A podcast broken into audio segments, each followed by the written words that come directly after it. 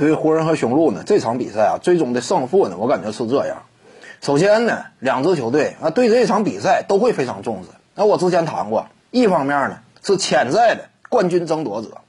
东西部各自的领头羊，那必然的，各自的目标都是争夺冠军。你说能不上演一场厮杀吗？潜在对手这是不能留情面的，双方肯定说也抓住这次机会充分练兵。一旦说总决赛交手，心里有底，因此会非常重视。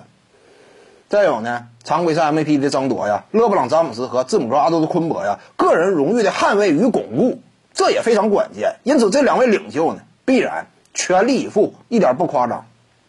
这个比赛非常重要。那么，考虑到这个比赛的重要性，考虑到呢这场比赛有可能打成的这样一种季后赛级别的强度，那从这点去分析呢，那就是双方硬实力的啊正面相撞了。这个呢。比拼的，就是两支球队啊。那真正说大场面选手，那核心这样一种综合全面的能力，因为季后赛就是这样。很多情况之下，我们发现啊，常规赛呢，能够出现一些以弱克强，能够出现一些明显阵容上有一定缺陷呢，核心球员有一定呃技术短板的那这种球队呢，他也能取得胜利。但是在季后赛呢，很少出现。季后赛当中确实就是这样。如果说两支球队对比啊，两支球队较量。一支球队这块明显缺陷，你另一支球队啊，只要说认真敢打你的话，认真做准备的话，那你逃不过去，通常都是能够干掉你的。那这就是这样嘛。而雄鹿和湖人呢，考虑到这场比赛的重要性，考虑到双方核心对这场比赛呢非常重视，那这么一来的话，那我认为呢，呃，字母哥阿多斯昆博呀，毕竟当下有缺陷，投射这方面不是很靠谱。再有一点呢，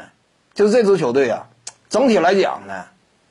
嗯，全队当中除了字母哥的都昆博以外，另一位拿不起个而且这支球队呢阵容一旦打到前阶段明显乏力，那么湖人一旦说充分准备的话，在这两位双核的轮番攻击之下，尤其考虑到字母哥他本身的技术风格呢，向篮下突破的类型，而向篮下突破呢，那对方一旦说内线护框能力强的话，